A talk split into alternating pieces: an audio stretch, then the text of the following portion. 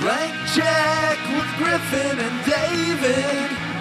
Blackjack with Griffin and David. Don't know what to say or to expect. All you need to know is that the name of the show is Blackjack. How come the bad guys always have the good podcasts? Hey, What's the line being replaced there? It's the Cars. words? Okay, yeah, bad that's guys right. have the good cars. They do. They have the good cars. This is this is a real car movie, yeah. It really more is. so than most cop films, I think. Yeah, Well, you know, I think back in the 80s, we did Mm-hmm. not have CGI. So the ability to do much more than cars was limited. I mean, I grew up in Right. like the Lethal Weapon, Beverly Hills Cop kind of era of movies, which this is all in. And everything is like a cement truck chase, a cigarette truck chase, you know, a car going. I mean, it all it all kind Put of them on the L. yeah, exactly. Like everything is like l- a little less than Blues Brothers, you know, in its scope. Right. But it's just like, can we crash cars? Can we break cars? Can we drop cars? You know, and it was like because there wasn't much more. And occasionally, you would get something insane like Lethal Weapon.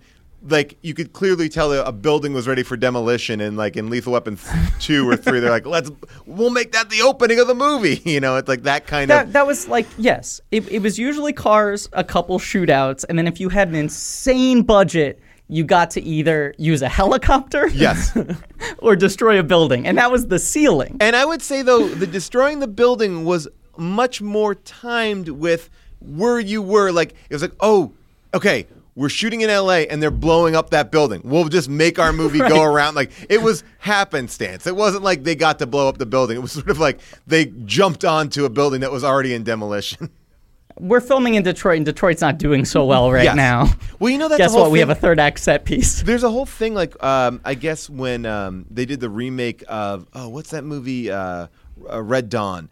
They Detroit was like come shoot here because we will let you blow up anything you want in downtown. that was like one of their selling points. Uh, I remember I was reading an oral history also about um, National Lampoon's Christmas Vacation, and uh, the Griswold house is either next. I think it is the same house as Murtaugh's house from Lethal Weapon. And when they first started shooting there, Lethal Weapon had just wrapped, and the toilet was still on the front lawn from when the toilet blew out of their house, which uh, which was again a very big uh, moment in the Lethal Weapon franchise. Huge, huge set piece. Yeah. Well, it goes without saying. It's it's obvious, but this is a podcast called Blank Check. My name is Griffin Newman, I'm David Sims. and this is a podcast that's usually about filmographies, directors who have massive success early on in their career and are given a series of blank checks to make whatever crazy passion projects they want. Sometimes those checks clear, and sometimes they bounce baby. Yeah. But in between miniseries, our director-based miniseries, we often like to mix it up, do a little palate cleanser. And very often in the past, we've thrown to our beloved producer Ben Sure. and said, pick a movie that was in the rotation, one that meant a lot to you in your life, that you've seen more than any other film. Don't try to impress us. Pick the film that is nearest and dearest to your heart. So Yeah. I picked Fletch. right. Right. And of then course. Clifford. Of course. Sure. Uh, And you then had uh, Under Siege Under Siege 2. 2. Right. Um, Yeah. Yeah. Uh, Man Who Knew Too Little. Right. Yeah. Movies I watched on VHS like Right. all the time. Right. But we're experimenting with Giving someone else a blank check. giving other people the check. sure. people we admire, adore, and saying what what would you use to cash your check on our show? And today we have a very very special guest who so far has done an incredible job speaking before he's introduced, which is our favorite thing a podcast guest can do. Very true. he just ran straight into it. Well, I feel like we we set up a, a, a very big. Well, what what could we be talking about? We didn't mention the movie, but we get we talked around it, you know. And so I feel like this is a you're real, probably everyone's waiting on the edge of their seat to figure out what what could this be. Which I love. It's like the cold open of like a, a CSI episode. yeah. People are putting the pieces establishing the together. mystery. You know, uh, ladies and gentlemen, from how would this get made? From from a thousand different movies and TV shows and the Upright Citizens Brigade Theater. Uh, Paul Shear is our guest on the show today. Well, I'm very excited to be a guest on your show because I listen to your show and find it immensely enjoyable. Uh, it's That- it's Mind-boggling. good. Yeah, it doesn't make sense, but thank you. Thank you very much. Uh, Uh, you know, your your Crystal Skull episode really helped me come to terms with that movie in many ways. Wow. Really? Oh, that's Yeah. a good reaction because sometimes people will uh, get a little mad at us about that, that episode being, you know, a little more gentle on that movie than some. people get uh, mad online about that episode. It's funny what the listeners of uh, my podcast, I'm sure your podcast, will get bent out of shape out of. I think though, you um, you kind of like like I have a very negative reaction to that movie, and I went back in and after listening to your episode, I watched it, and I stopped after the first 30 minutes and felt very content. Uh, Yeah, like, right? You know, and I, and I think you made me revisit it in a way, knowing it had flaws, but I, I was like, this is well, it is well done, and many parts of it are well done. Uh, but you made me go back and watch it, which is I bought like the you know the iTunes like four pack or whatever you get, you know whatever the Sure. Right. ridiculous charge they make up for it, and uh, and I've never watched that one, and I went back because of your episode. See, like that that's crazy. Thank you very much. I'm glad we were able to make you appreciate at least one fifth of Kingdom of the Crystal Skull. I'm gonna finish it But one of another these short days. movie. I'm gonna finish it. I find myself sure. enjoying movies that I didn't like a lot more when I watched them in 20 minute chunks. Like um, Hmm. I did that as well with uh, what was the movie I just did that with? Um, well, I'm doing it right now with Rogue One, and I'm like, oh, uh-huh. I I thought Rogue One Very was good. episodic movie. Yeah. Uh, Well, you know, in a way, it, it kind of like I've I've stopped it at points. I've been using it on the treadmill, and I'm like, oh, I like this movie way more than I give it credit for. I'm I'm totally engaged in it. Uh, and I feel like sometimes, like even Avengers, the first Avengers movie, movies that I've had like a little bit of a sour taste in my mouth, and I'm like, ah, I think if I just watch it piecemeal, I I, I can. Man, I don't know if it's You're a s- essentially you're yeah. binge watching them. Yeah. You're turning them into a TV show and, and binge watching them. Well, I, I feel like, you know, especially in this like bombastic $250 million mega movie era, when you have to sit in a theater and watch the whole thing, very oftentimes it can just become like tiring yes. and overwhelming. And some of these films that like don't work but have interesting elements or pieces or sections, if you're just taking like 20 minutes on their own, you can sort of appreciate the things that you just forget by the end of the film when you've just been like worn down. It's to me, I, I call it the ghost story version of it. I'm not sitting there eating the whole pie. I'm just gonna have one slice at a time. Sure. I'll eventually finish the pie, and I'll be happier for it. Uh, if I eat that whole pie, I'm gonna just run in that bathroom and throw up. Right.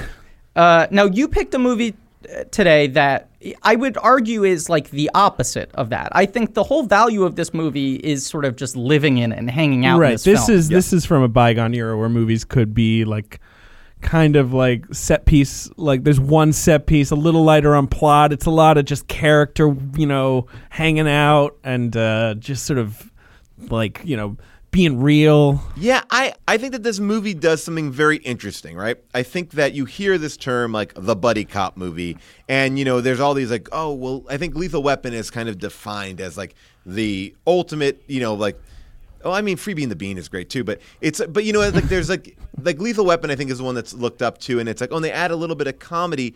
This to me is one of the perfect buddy cop comedy action movies because I think it's legitimately funny.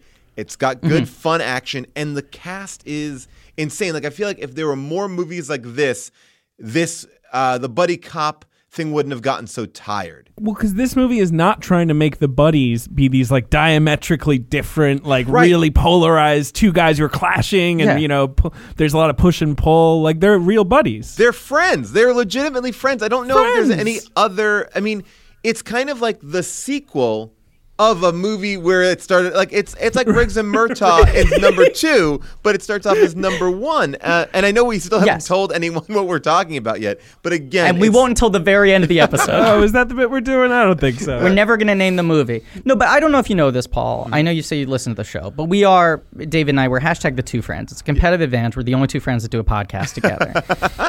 and and once we tapped into that, we said, why wouldn't everyone do this? Friends should do podcasts together. What a good combination.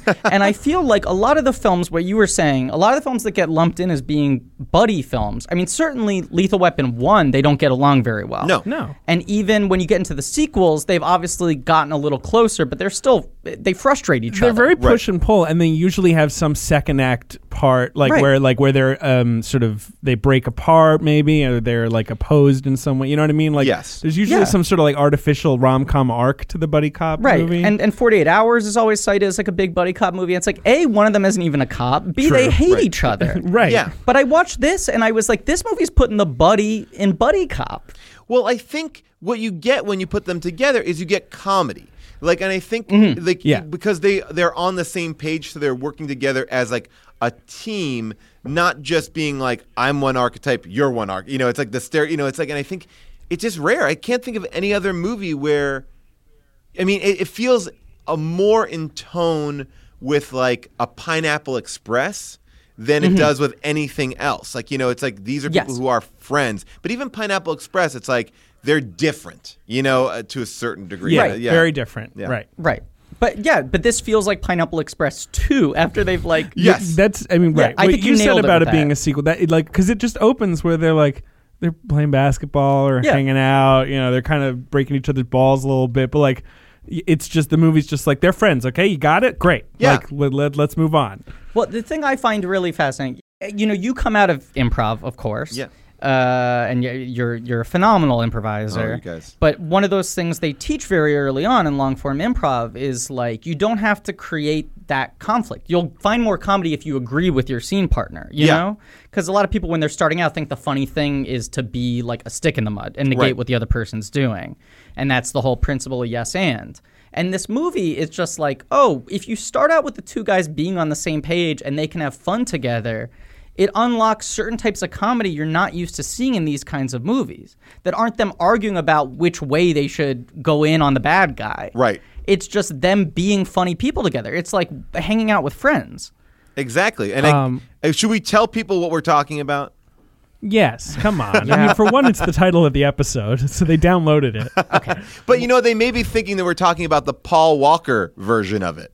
Well, it, that that one comes up a lot in Google, Yeah. even though it was a, a bomb. Yeah. I mean, a, a forgotten film. And Yeah. I still look at And IMDb. this was like a solid hit. This was like a This you was a know hit, re- yeah. a reasonably popular movie. a double or a triple. Yeah. Yeah. I, I, I think I think this movie does not get its due in the pantheon of 48 Hours, Lethal Weapon, Right. Beverly Hills Cop. Like you never hear this movie talked about. And that's why I chose here I go, I'm gonna say it. I mean, even though you've downloaded boy. it. Oh boy, drum roll. Uh, Running Scared, the 1986 Billy Crystal, Gregory Hines, buddy cop movie, um, which from the uh, director of 2010. yes, uh, And Universal Soldier, right? and Did he Time direct- Cop. No, Time Oh, Cop. Time, Time Cop. Cop. Sorry, Time Cop. uh, uh, Peter Himes, and uh, Yes. with the villain being a very brilliantly cast young Jimmy Smits, who introduced me.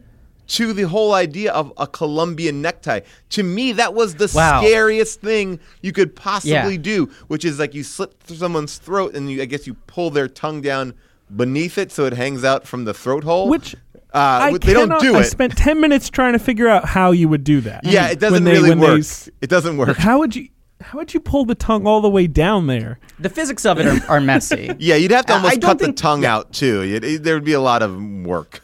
It would it would be so much work. I don't think it's easy. I, I Yeah. don't think it's worth the effort. I mean, you know, look, it, it certainly leaves a lasting effect. Yeah, hundred Uh, percent. y- right. And yeah, this- it's it's memorably gross. Um, but they don't show it, which is good. And again, it's one of those things. It's an R-rated film. They don't show extreme violence. I- As a matter of fact, this movie is about cowards. Um, or, or Yeah, not that's cowards. true. There, there are two good Chicago cops who kind of get into a situation early on where they get scared. Like literally, they're like, "Oh fuck, Yeah. we almost died." The, right. the They're chief in is, over their heads. Yeah, and the chief is like, go on vacation. Then we get one of the best. I mean, a series. We're, we'll talk about all of this, but one of the Yeah, we best will. vacation montages of all time. Unbelievable. Um, I, I might say number one. yeah, I, I mean, it, it is it is uh, amazing. And and then they come back going, hey, fuck this. We don't want to be cops anymore. We want to like go move to Key West and open a bar. bar. And we Right. basically have a couple more like. it- it's like they're both retiring. Like you know, like like you know, in Lethal Weapon, it's like I'm o- I'm over that retirement. It's like they're both like we both need to just lay low until we can get out. And I, it's the only cop movie I can think of where the cops spend most of the running time trying to decide whether or not to stay on the case. yeah, it's crazy. And Like the cops almost abandon the plot of the movie. yeah, the cops are like, we're, we don't want to go in there. And again, one of the reasons why I love this movie is because it seems from a, it's coming from an honest place. Like these are, you know, it's Gregory Hines and Billy Crystal, Tap right? dancer. tap dancer, and like an SNL s- s- and and the TV show soap star. Like Mm-hmm. they're not like they're not super intimidating cops, which I think is also lovely to see. Like I don't feel like Mm-hmm. you know I don't feel like every cop is, uh, you know like uh you know you know like you know Dolph Lundgren and Jim Belushi from like Red He- you know like Red Heat or whatever. it is. Uh, sorry, a Schwarzenegger, but um yeah. you know, and you get like I don't know. There's something about it that is like very grounded, and uh, Agreed. and and I will just say like you know, so I grew up. I don't know how this movie came into my life, but I think I That was could- my first question. I, I would how, imagine. how did you discover this movie? I would imagine this is how it came in. Um, my dad was a great conduit of all things cool for me, and um, I loved Saturday Night Live. I had the Billy Crystal comedy album called "You Look Marvelous." Uh, Oh, or I wow. should- I should Okay. I should say it the way that Fernando would say it. These all are references that are just flying over. I'm sure like 95 percent of your listeners uh, had, but uh, it's a Billy Crystal had this like comedy album and. And uh, I love this. You know, I love Billy Crystal. Billy Crystal was to me what comedy was. So, uh, in my dad's like truest fashion, I think he saw that this was a movie, a comedy that had relatively little violence, uh, and no, and and one scene of nudity that he could cut out because my dad had like two VHS players, so he would like give me movies like Armed and Dangerous with like Eugene Levy and John Candy, and cut out like any potential boobs and like Beverly He would Hills make Cop home edits. That- he would That's make home amazing. edits. That's incredible. He would, yeah. So when I saw Beverly Hills Cop one and two later on, I was like, oh wow, these are edited scenes because he cut out like the whole beginning of uh, you know Axel Foley's friend getting killed, and the, he was like, that was too violent, him getting like shot in the back of the head. I didn't Yeah. see either of the strip club scenes. So like I had a whole a whole. Uh, world open to me uh, after my dad's home edit. So I believe that that's how I got this movie, and it was on VHS. I watched it a ton, and I did this thing that I've talked about on my podcast before, but. Uh, where I would record movies on like a tape, a ta- like a recorder, like a tape deck thing, and I would listen to movies. And that, I would say, you know, we talked about in the beginning, like, have you, uh, how many times you watched this movie? Yes, I've watched this movie a lot. I've listened to it probably the most out of any movie because I remember, you know, having the the tape. I had the whole movie on tape, and you know, listening. I I, I I have visceral images of us uh, my class driving to Washington D.C. on a field trip, sitting in the back of the bus, listening to Running Scared. I, I, I remember it so clearly. All right. All right. Get it. Get come on. my God, what? Hello? Hello. Hi, it's me. It's uh, Griffin from uh, two months from now. Oh wow, you're from the future? Yeah, maybe you notice a little difference in me. Uh, Ben. Y- yeah, I, I mean, mean, you I don't want look- to be, you know, You look really good. Kinda- superficial, kind of swole, Oh, but kind of kind of Yeah. jack, kind of good thick. busting out of the shirt a little bit. Yeah, I'm wolf manning all over the place. Um, yeah, you're Wolf Manning. Yeah, you can call me Griff B, Okay. like B, like the B universe. Oh, sure, I'm not sure. from a different universe. I'm from a different Mm, Let's not get Future. too knotted up in this. timeline. Okay, call me Griff 2049. Hey, maybe we could call you Griff B because you've been using Beachbody. Oh, Maybe that's why. that's actually not a bad idea. Yeah. So you know my secret. That's the difference between me and this cuck Griff over here. I hazarded a guess because uh, our friends at Beachbody on Demand are sponsoring this episode. and also, hey Griff A here, please don't use that term. Griff B, come on. Yeah. I mean, what, what have you been doing? what have I been doing? I've been I've been working out on my own clock off my own devices. So, like a laptop, a tablet, Yeah. a smartphone, Yeah. any web enabled device, Yeah, like an Amazon Kindle Fire, pretty much anything. your I TV. think. Yeah. As long as it's on the internet. Yeah. Can Yeah. I ask though, uh, Griff B, Mhm. what uh, like what regimen are you like? Is there like a particular like video you're watching on this service? Yeah, yeah. Look, I mean, I'm all about branding, right? I'm the Sure. branding king, Sure. and my brand is insanity. Okay. Okay. But they've got it all. Wait, but you're saying No, no, no. I don't- He's saying he's doing insanity workouts. oh that's He's, I oh, mean, sure But sure I sure. watch We it- can debate- double meaning. we I was can going to say debate. my brand is also I'm a straight lunatic. but I mean, you know, they've got it. They've got P90X. They've got like 21 day fix. They've got all the like those regimens you might have heard Three of. week yoga retreat. Sure. Yeah. Um, and they have nutritional content, Mhm. health and fitness advice. Yeah. It's a whole package all online and you don't even need to go to a gym. Yeah, I mean, I don't understand why you're pitching this to me. I'm the guy who's been benefiting from this program. Pitch it to this beta male over here. Oh, I was talking right to Griffey. I'm sorry. You Oh. guys are easy to get confused, even though one of you is um, just going to say it. Yeah. A little hot. yeah, just look for which guy is uh, in a tattered shirt, and, and that's the one you shouldn't be speaking to. All right. Well, Griffey, Griffey, listen Yeah. Hey, what's up? because th- these workouts they can be low impact. You Mhm. could do dance. Like it doesn't have to be something intense. Oh, Uh, I'd they love have to a- do dance. Hey, dude, warning from the future: don't do dance. They have a variety of like options for like whatever speed you want to go at, and uh, you can try all of these 600 workouts and the nutritional information for free. Oh, that sounds great. Um, you just have to text check to 303030. So you check to make sure Nope. that you have texting oh. you know, you get covered hung in up your on phone this plan. sometimes. but what you do is you get a free trial membership when you text check to 30 30 30. Now, here's a question: What if I don't want to work out, uh, but I like the idea of being able to watch workout videos all the time? Like that's just my favorite kind of content. I mean, no one's going to judge you for that except, you know, perhaps Almighty God. But, uh, Right. So as maybe that's a good angle to sell that would differentiate us from other podcasts. long- sure. If A you, different revenue stream, people who just like if you want to just give it a Workout try videos? and just watch workout videos and judge them aesthetically, I mean you can do that. doesn't really matter. All you have to do is text check to 303030. oh. You'll get full access to the whole platform for free, all the workouts, all the niche nutritional information. And yeah, if you want to try an annual subscription, it's cheaper than a gym membership. Uh, All right. So take note, Griff A. Thank you, Griff B.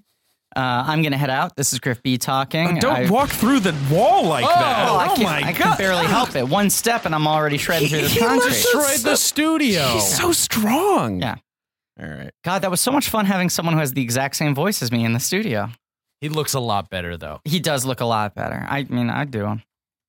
Now, I was like a big uh, soundtrack kid growing up. You know, I, I would have like Hmm. Me a too. CD wallet f- full of movie soundtracks. Sure. And I would keep the little booklet in there. Did you like soundtracks or scores or both? Both. Okay. Yeah. Both.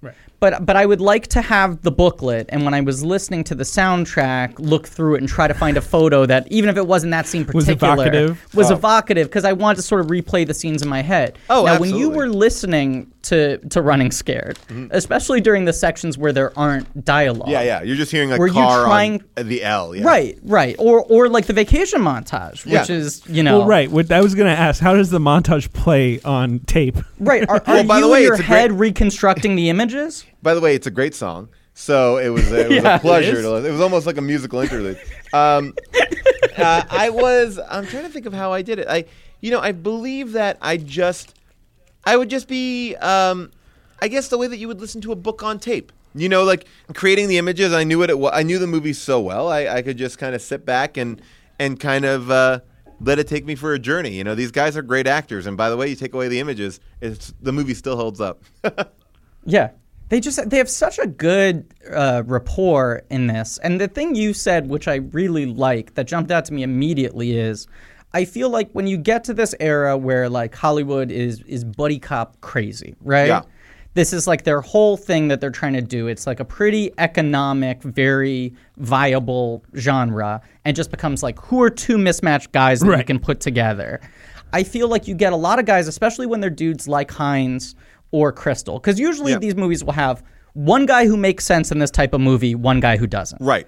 And this movie has two guys who feel like odd choices for this type Yeah. of movie. Bizarre. And very often, right, very often the Belushi of the film, right, right. Jim Belushi of the Yeah. film, will try his hardest to prove that he's not the the odd thumb, Right. right? Like he'll be like the tough, serious guy. he'll Yeah. do like a Clint Eastwood impression. He'll Right, try right. to do his best, uh, you know, Gene Hackman or whatever, Right. to hold his own. And I like in this movie, these two guys aren't doing the sort of obvious big swinging dick depiction of cop masculinity. They're kind of just playing their own types sure. and just being okay cops. And by the way, you- don't you, simultaneously. like, don't you believe it? Because like the one of the biggest scenes Yes. where they are um, beating someone up, uh, and again, and I, I'm gonna I'm gonna just put a blanket statement down and say everyone in this movie is amazing, and we'll talk Yeah, about agreed. them all. But Joe Pantoliano, who plays like this guy character Snake, yeah. and they're like, that's like the 1st We're guy that gonna they talk kind of about it. bust. And they they kind of like torture him, but they're torturing him in a way that seems so believable. Like they get him, they, they they're running after him. They throw him, like they get like they get into a tattoo shop, right? They throw him, well, that maybe, and then uh, and they throw him into a chair, and they basically are tricking him into the fact that they're giving him like a tattoo, like you know, it's like right. and then even their plan with him backfires. Like, but it's like when they are being They're tough basically guys, just hassling him. Yes. Yeah. And and at the end of the movie, when Billy Crystal does have his big moment when his ex wife is kidnapped and and he's got to show up, you buy. It's very much the reason why I love like Die Hard as well. Like Die Hard, when you first meet uh, John McClane, you don't think that this guy is like you know, there's something human about him. And these guys too, like they're put in a s- crazy situation. And when Billy Crystal does confront everybody there, you buy like, oh, fuck, he's like, he- this is him trying to be as tough as he can be. And that, you know, it's same way like when Gregory Hines is like on the side of the building, gonna like launch into like he, like his thing was like he's a window wa- like. He like, to, like they, they, say, they say to Billy Crystal like come alone in this big glass building. Billy Crystal comes alone, but then Gregory Hines is like a window washer, so he could drop in from the ceiling. But he seems scared. Like they're not adept at doing it. Like even like at least John McClane at a certain point like becomes very adept at everything. You know, um, they're- Yes, they've I- nev- I they mean, it's never like- get adept. Yeah, Right. This is like the other guys if the other guys wasn't a parody. You know, like Right. other guys is trying to like totally mock all the sort of tropes of these kinds of movies. And this is like a fairly grounded realistic movie about cops who just usually aren't on the big case. yeah. And by the way, I would argue that like Yeah. Wahlberg is. You don't even have a Wahlberg in this. Like at least in Wahlberg, No. like you get like you know there's like something there. Um, Yeah, I don't know. There's something about this movie that is, and I think it's rewatchable. It's really fun. It does have all the '80s things. A lot of great car crashes. You know, uh, uh, I mean, this they have a whole scene. I mean, the one of the best, I guess, heightened moments in the movie uh, is that they create this. Um, like they have this guy like their cue like uh, for like for whatever reason like that's when the movie just like takes a one jump out of reality where it's like they have a like they have a, an auto shop at the the police department and and they're Right. La- Larry Hankin. Yes. Yeah, Sure. the, the guy from Friends, the neighbor, right. Uh, who, again, Mr. another- Chuckles, Heckles. he a, a great character actor like creates Yes. them like a not an indestructible car but again it's so funny it's like he's like this is a car that's essentially bulletproof it's a cab it looks like a cab Yeah. it's bulletproof they get in this cab and they have this crazy chase that ends up on the l and they're you know they're like cars are firing at them and they're like fuck you haha we don't it's bulletproof and then they go to roll down their window to fire back but they can't because the car is bulletproof because they can't they, and i was like i love like it's just fun like i I don't know it's like it doesn't like what you said it's it's grounded in the world like all right if they were going to create a bulletproof car they're not going to be able to open the windows so they do get away but then they're then they're totally left uh, being idiots again Yeah, and, and another thing I love about talking about this movie being grounded in the world, and I, I think this is a thing we'll harp on a lot because it's the thing that kept on jumping out to me as like we don't have anything like this today. But the thing I, I like about it is they are neither great cops nor terrible cops. Right. They're okay. They're good. They're just kind of okay. I mean, they're they're they know how to like cause some trouble, Right. You know, and they know how to like keep on the right side of things. I They're not guess, inept, but, they're not rock stars. No, and They're just like- kind of workaday cops. right. Yeah, And they're- yeah. They, their big revelation is when Billy Crystal breaks the porcelain thing and it's Coke, but like Right. it's almost by mistake. Like you know, they, they don't do like great detective work or anything. They're they're they they sort of work their sources and they they lean on folks and they they know how to like run a few hustles. Right, and there's that thing early on when the the two guys try to mug them, and they go like, "What? You think all cops dress like cops? R- Yeah, run right, around yeah, in yeah. like a, a cop car?" And one of them's got like a gun in like a paper. Bag. Yeah, I could, yeah. can't figure out what that contraption is. uh, but what what was, what was your point? no, it's just like these are just like two schmoes. Yeah, like, they're- they're just cool. like they're just like cops you wouldn't really take notice of. Uh, Right, they're- otherwise, but yeah, yeah. and they're constantly getting like they're they're constantly getting found out like they're not like this like they're not like when they park in their spot they get they you know they someone comes and spray paints like unmarked cop car on them when they try to Right. get I another love. Which when is, they try to uh, get an- hilarious. yeah and when they try to get an informant the informant like turns on them when they you know when they they like they're roughing up a nun and the nun is not the right person even though she is but she doesn't she's not culpable in it and then i think all that cu- like culminates even in their vacation which is like oddly sweet like their vacation is sweet. like they're just like fishing and and like like dating girl like, it's, like seeing women it's They're like it's kinda, like, very it's- remembering how to relax. You know, Yeah. it feels like they're tapping into something they'd forgotten about themselves. Like, oh, you could just hang out. I guess we should start at the beginning of the movie, but I, I just want to make a blanket statement here because both names have been invoked, and I, I know you've listened to the show, but I, I you know, Yeah, know two- you're not a completist. Two two favorites of uh, this podcast are in two this important movie. things to state about this show. One is that we are very vehemently pro Smiths. Yeah, we're super Oh. pro Smiths. You Pro gotta, Smiths, be, you no gotta be bits, pro pro Smiths. Smiths. By the way, You speaking gotta of, be pro Smiths. Speaking of uh, watching Rogue uh, uh, Rogue One the other day, I was like, ah, man, Smiths, Right. so good. Oh yeah. Yeah. Just- he just you know pops in five minutes. He dusts some like pepper and then Yeah. he, you know he's out. I mean love it. that's that's the origin of our pro Smith stance is no steadier hand in the galaxy than Bail Organa. That guy comes in, you relax. You you are almost like, and I actually thought to myself when I was on the treadmill the other day, like, man, I would see like a Bail Organa movie. I, would- I would like, A see what that- what's going hundred on. percent. Is it just is it him like leaning on other galactic senators? Is it like all backroom dealing? Like what is a Bail Organa movie? I want to see like Bridge of Spies with Bail Oh, that'd Organa. be Yeah. great. yeah. He has to go. Yes, he has to go get someone. I Yeah. mean, look, Leah didn't or Leia didn't learn it from uh, from no one.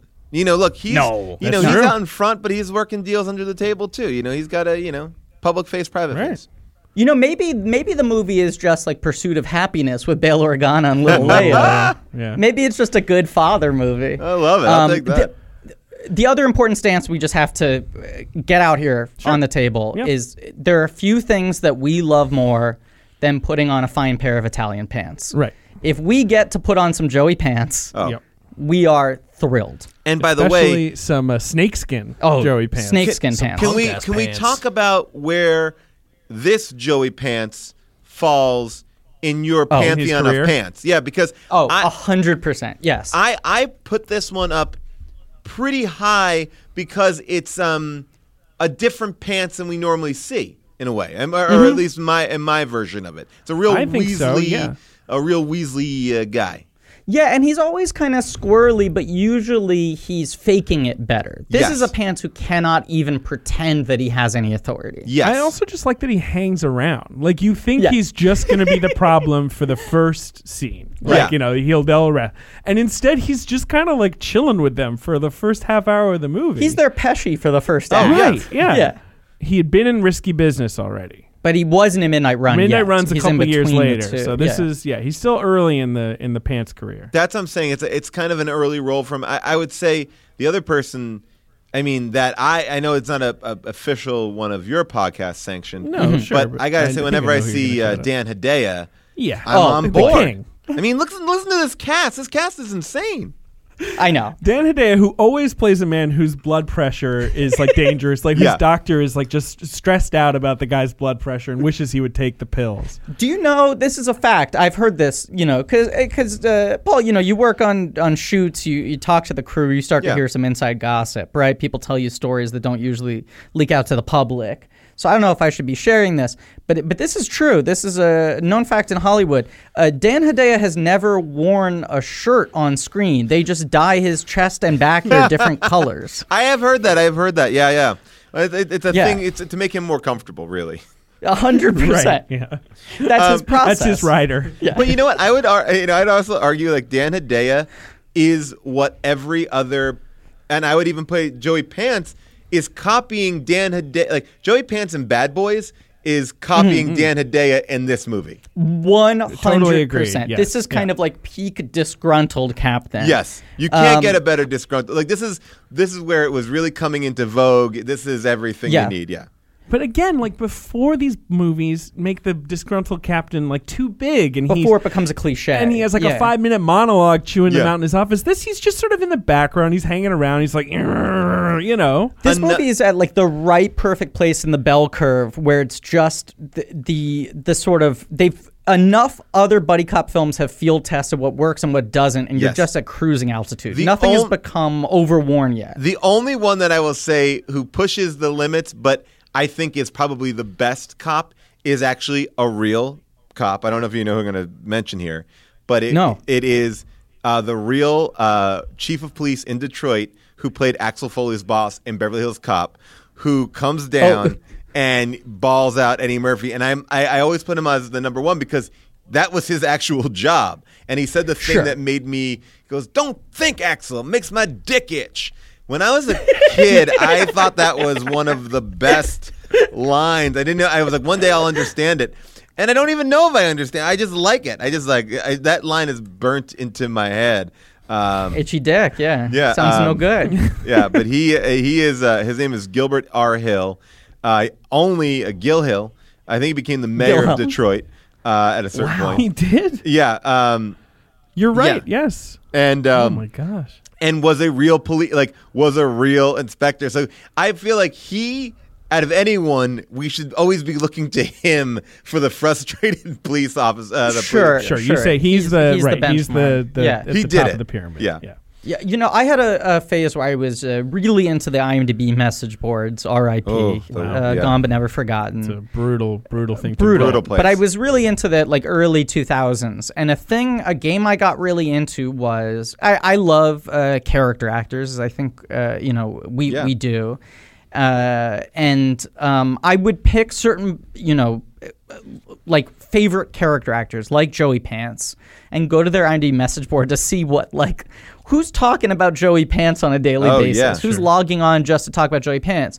And inevitably, any character actor I picked, no matter how unconventional looking, how obscure, there would be someone starting a thread with a subject heading like is it just me or dot dot dot and then you'd click on it and it was he's incredibly sexy right and it Oh, would my be someone just making it clear that that guy was their specific fetish Okay, so we're on the same page. and I I, know where you're going. With this. Hidea, I had this Oh. thread Oh, we're not on the same page. that I always think about about like even Hidea where it was like 25 women going like Yes. I can't explain what it is. I mean, he's got a, an animal energy. That's what I right? said. I Yes, see the yeah. tufts of hair coming out from his collar there's a flavor for everyone for e- everybody. He's like a really smoky soup, you know, where it's like sort of like the flavor like really hits you, but you're like, well, i I like it though. Yeah. gotta get that high day I thought you were gonna say because I was saying this to Ben before we Mm-hmm. recorded how handsome Billy Crystal is. Billy Crystal's weirdly sexy Yes. in this movie. really hot. Yeah. billy crystal I- by and the way he's when you see this shirtless. movie you go oh i get it I get why this guy was a I star. I get why he 100% get it. I- And and by the way, you get like he's he is very cute, but like also like there's there's something in this movie that I don't know. I mean, it's the Harry Met Sally. It's the it's like that Yeah. era. Billy Crystal is It like is. boom, perfect. Yeah. He's he's aged nicely. I think he's he's this is him in his thirties is sort of him because he's got a little around the eyes and Uh-huh. Yeah. you know his hair's receded a little bit. the but it- beard is great. the beard, Beard is, is great. nice. and Really he helps just, his He just face, looks like yeah. a I don't know. He just looks like someone you could go see like a what's who's an '80s auteur like go see My Dinner with Andre with and you know sure, get a sure. nice dinner. You But, know, but he- Oh, there's a very yeah. go ahead. No, I just think there's a relaxed energy to this performance that I, I think of Billy Crystal as you know the the main criticism you can throw at Billy Crystal, uh, aside from the fact that he still does impressions of black people, uh, is is that like there's a sort of needy like uh, desperate uh, validation uh, you know wanted kind of energy to him sometimes like this sort of like endless showman sort of vibe Right. but this has the same thing that like when harry met sally does where it's like this is a weirdly confident jew like we're not used to seeing these on screen you know this is a jew who feels pretty good about what he's got And I will. Well, here's what I'll say about that specifically.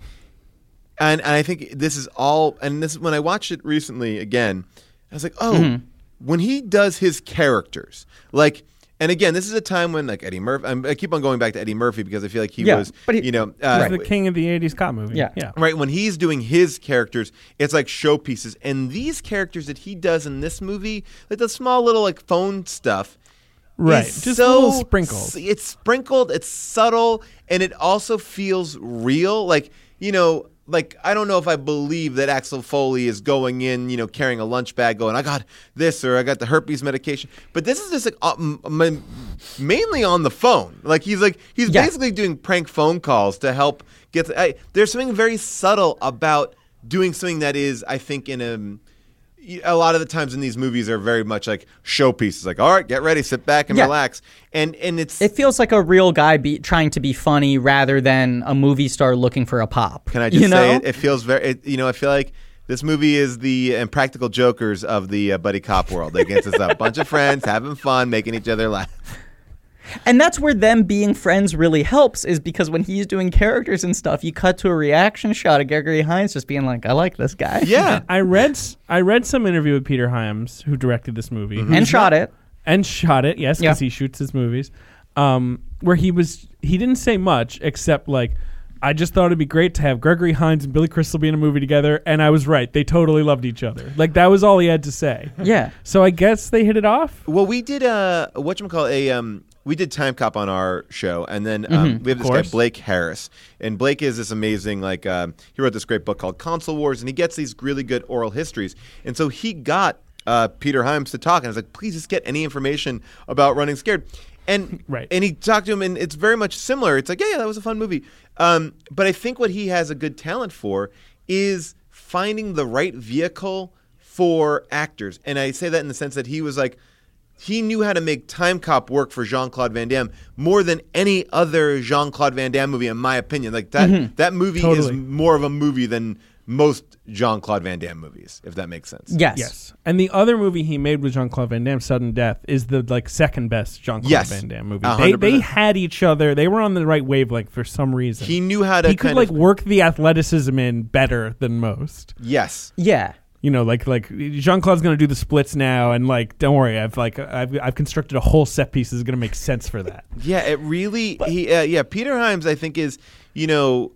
He's an interesting director because he also directed one of my favorite movies. Uh, you know, uh, I don't know if it's, I say it's my favorite, but it's one movie that I enjoy, which is uh, oh, oh what call it, Capricorn One, which I Oh, That's yeah, his other yeah. big movie. Yeah. right? Yeah. yeah. I think with it's O.J. such a- Simpson. Yeah, OJ. Yeah, uh, and it's a it's a really if you've not seen Capricorn One, check it out. It's really fun. It's you know it's faking the moon landing kind of inspired.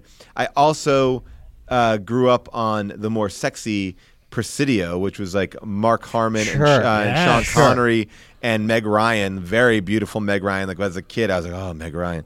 Um, and you know, and that was a uh, you know he's a he's a good he has some interesting films. Like even is like even like um I remember he directed that movie The Relic, right? I think, which is Yeah, like I remember that. It's like a, a solid creature feature Yes. from the mid '90s. everything that he's done is pretty solid. Like uh and Star Chamber is really good too. It's like he- yeah, they, they they got a bunch. So, yeah. He's like a utility player. Like he'll Yes. he'll get he'll get on base. You know, he's Yeah. like he's he's good. You know, he he may He's the- not be like a great artiste, but Yeah. he's good. He's the Joey Pants of directing. Like you know what I'm saying? Like he's like, Very yeah, true. I like him. I, th- I have nothing bad to say about this guy. He's the and, and when you hear his interview uh, on, we have like a spin-off podcast, uh, Origin Stories. It's great. He's got that energy. Just like yeah, you know, and it's and he's like he's honest. He's like yeah, I don't think John Claude Van Damme's a good actor. He's like, but I figured I can make it work. You He know? also, um, his son is like one of the best directors of direct to video action films around right Is that now. really? Who's his son? He did the last three straight to video Universal Soldier sequels, which is why I oh, thought those uh, are good. they're really good. And Hyams shot one of John them. Hyams. Uh huh. Right, Oh, but Peter wow. Himes did he lensed his son's direct to video And John Claude Van Damme is in those. Yes. At least in Oh, wow. one of them. and Lundgren. Yeah. So they're like they're like Yeah. keeping it real. Day, Universal Soldier: Day of Reckoning, which I Yes, think is that the was the one fourth that, one. that everyone, all the like film nerds, It freaked out about. rules. It's so good, Oh, and I it's gotta also watch totally it. self-contained. You don't have to have seen any of the other films. Feeling some ennui. I'm just so tired of waiting, David. What are you waiting for, Griff? I'm waiting to find good hires. oh, uh, that's that's been going on. Yeah.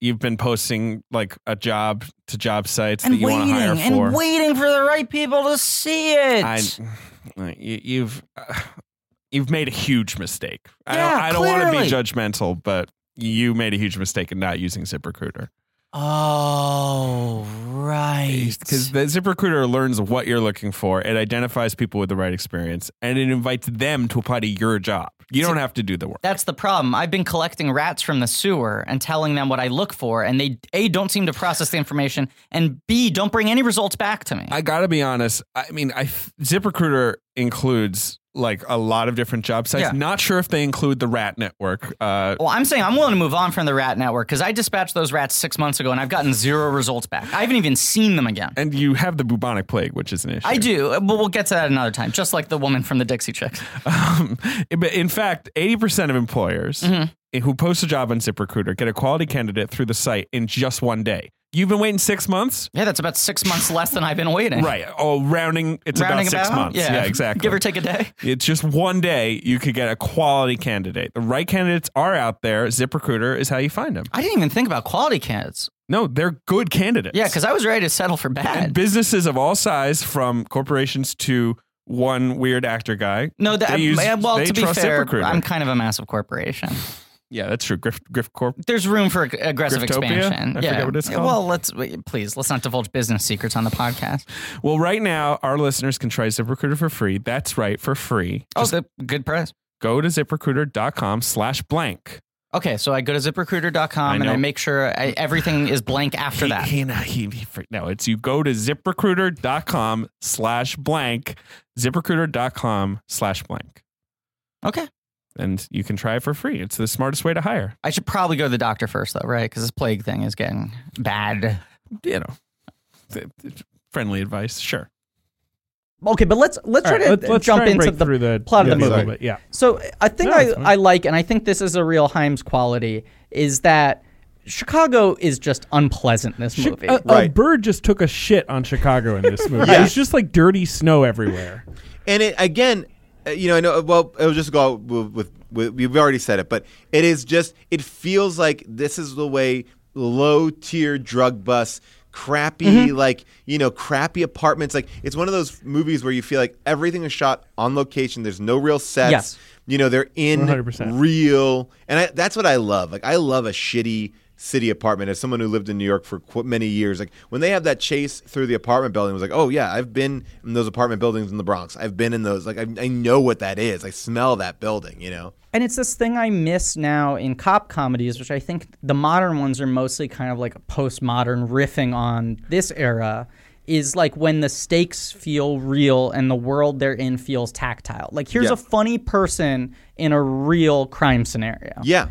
And this movie like looks grimy, feels dangerous, Even- and then these guys just have a funny, relaxed energy. Well, yeah, they're just they're like you said, they're workaday cops, and like even when they go back to their like the the precinct, you know, even though it's lit very dark and everything like that, it feels like a real cop. Like it just feels like grimy, you know. It just it doesn't. yeah. It, it's not pushing. it, It's not super futuristic. They don't have any super tools, and even the dudes that you know, in in a very other guy's way, uh, this movie they have two.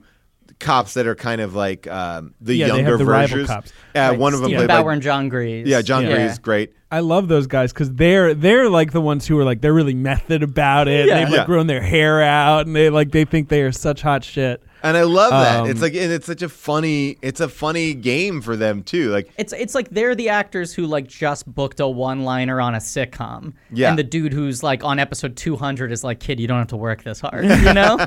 just like hit your marks and say the Right. words. But that well, all right. So so the beginning of the movie is they they catch Pan, Joey Pants. well they're play- first of all they're They're they're running at well they're playing basketball. they're playing basketball, and wearing scarves. Crystal Yeah. gets socked in the face. yeah.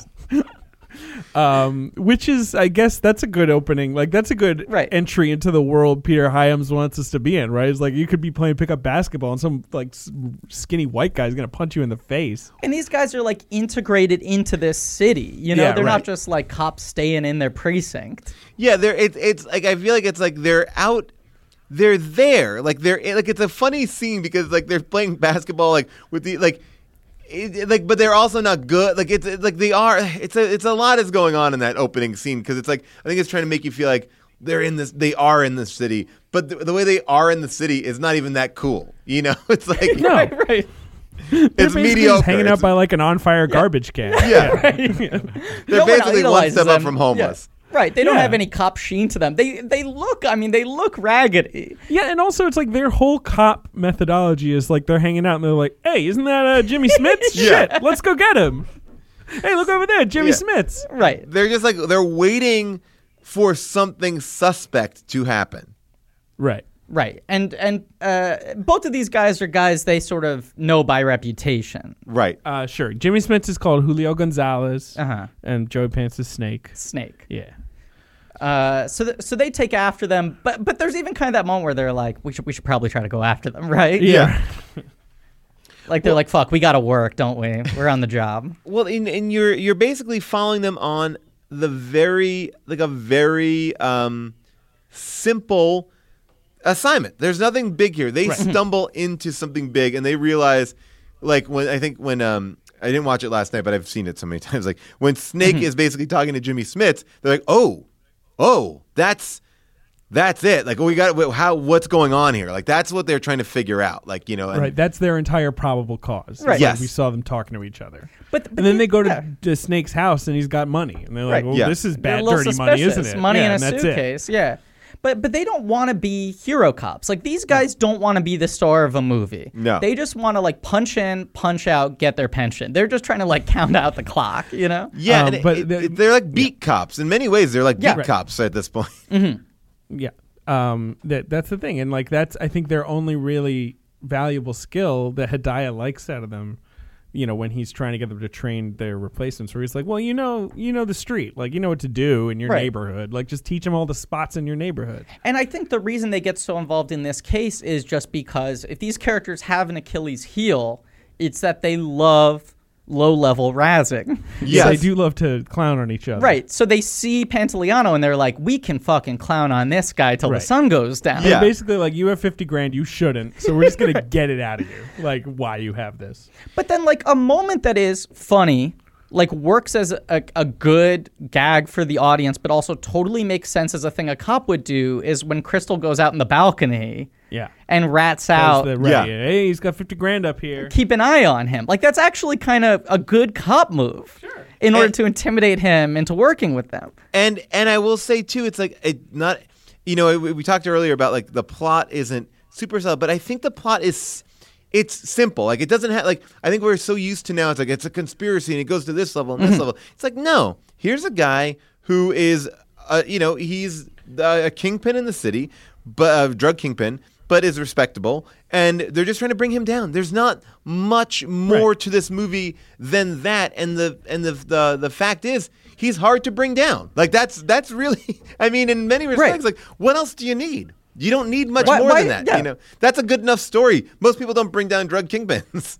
Right. It's like Jimmy Smits is a drug kingpin. He sells cocaine. His Right. new thing is he's also buying some Uzis. That's Yes. it. That's you know he he he went up one level. And Yeah. uh, when they follow the you know the trail, they like get on this boat and he's buying some Uzis. That's it. But it's also like with cop comedies, you want the crime or the case to be functional. Like you want it to track, but no one's in it for the plot. You're in it to hang out with these characters. Right. So this movie just does like just enough of that without bogging us down.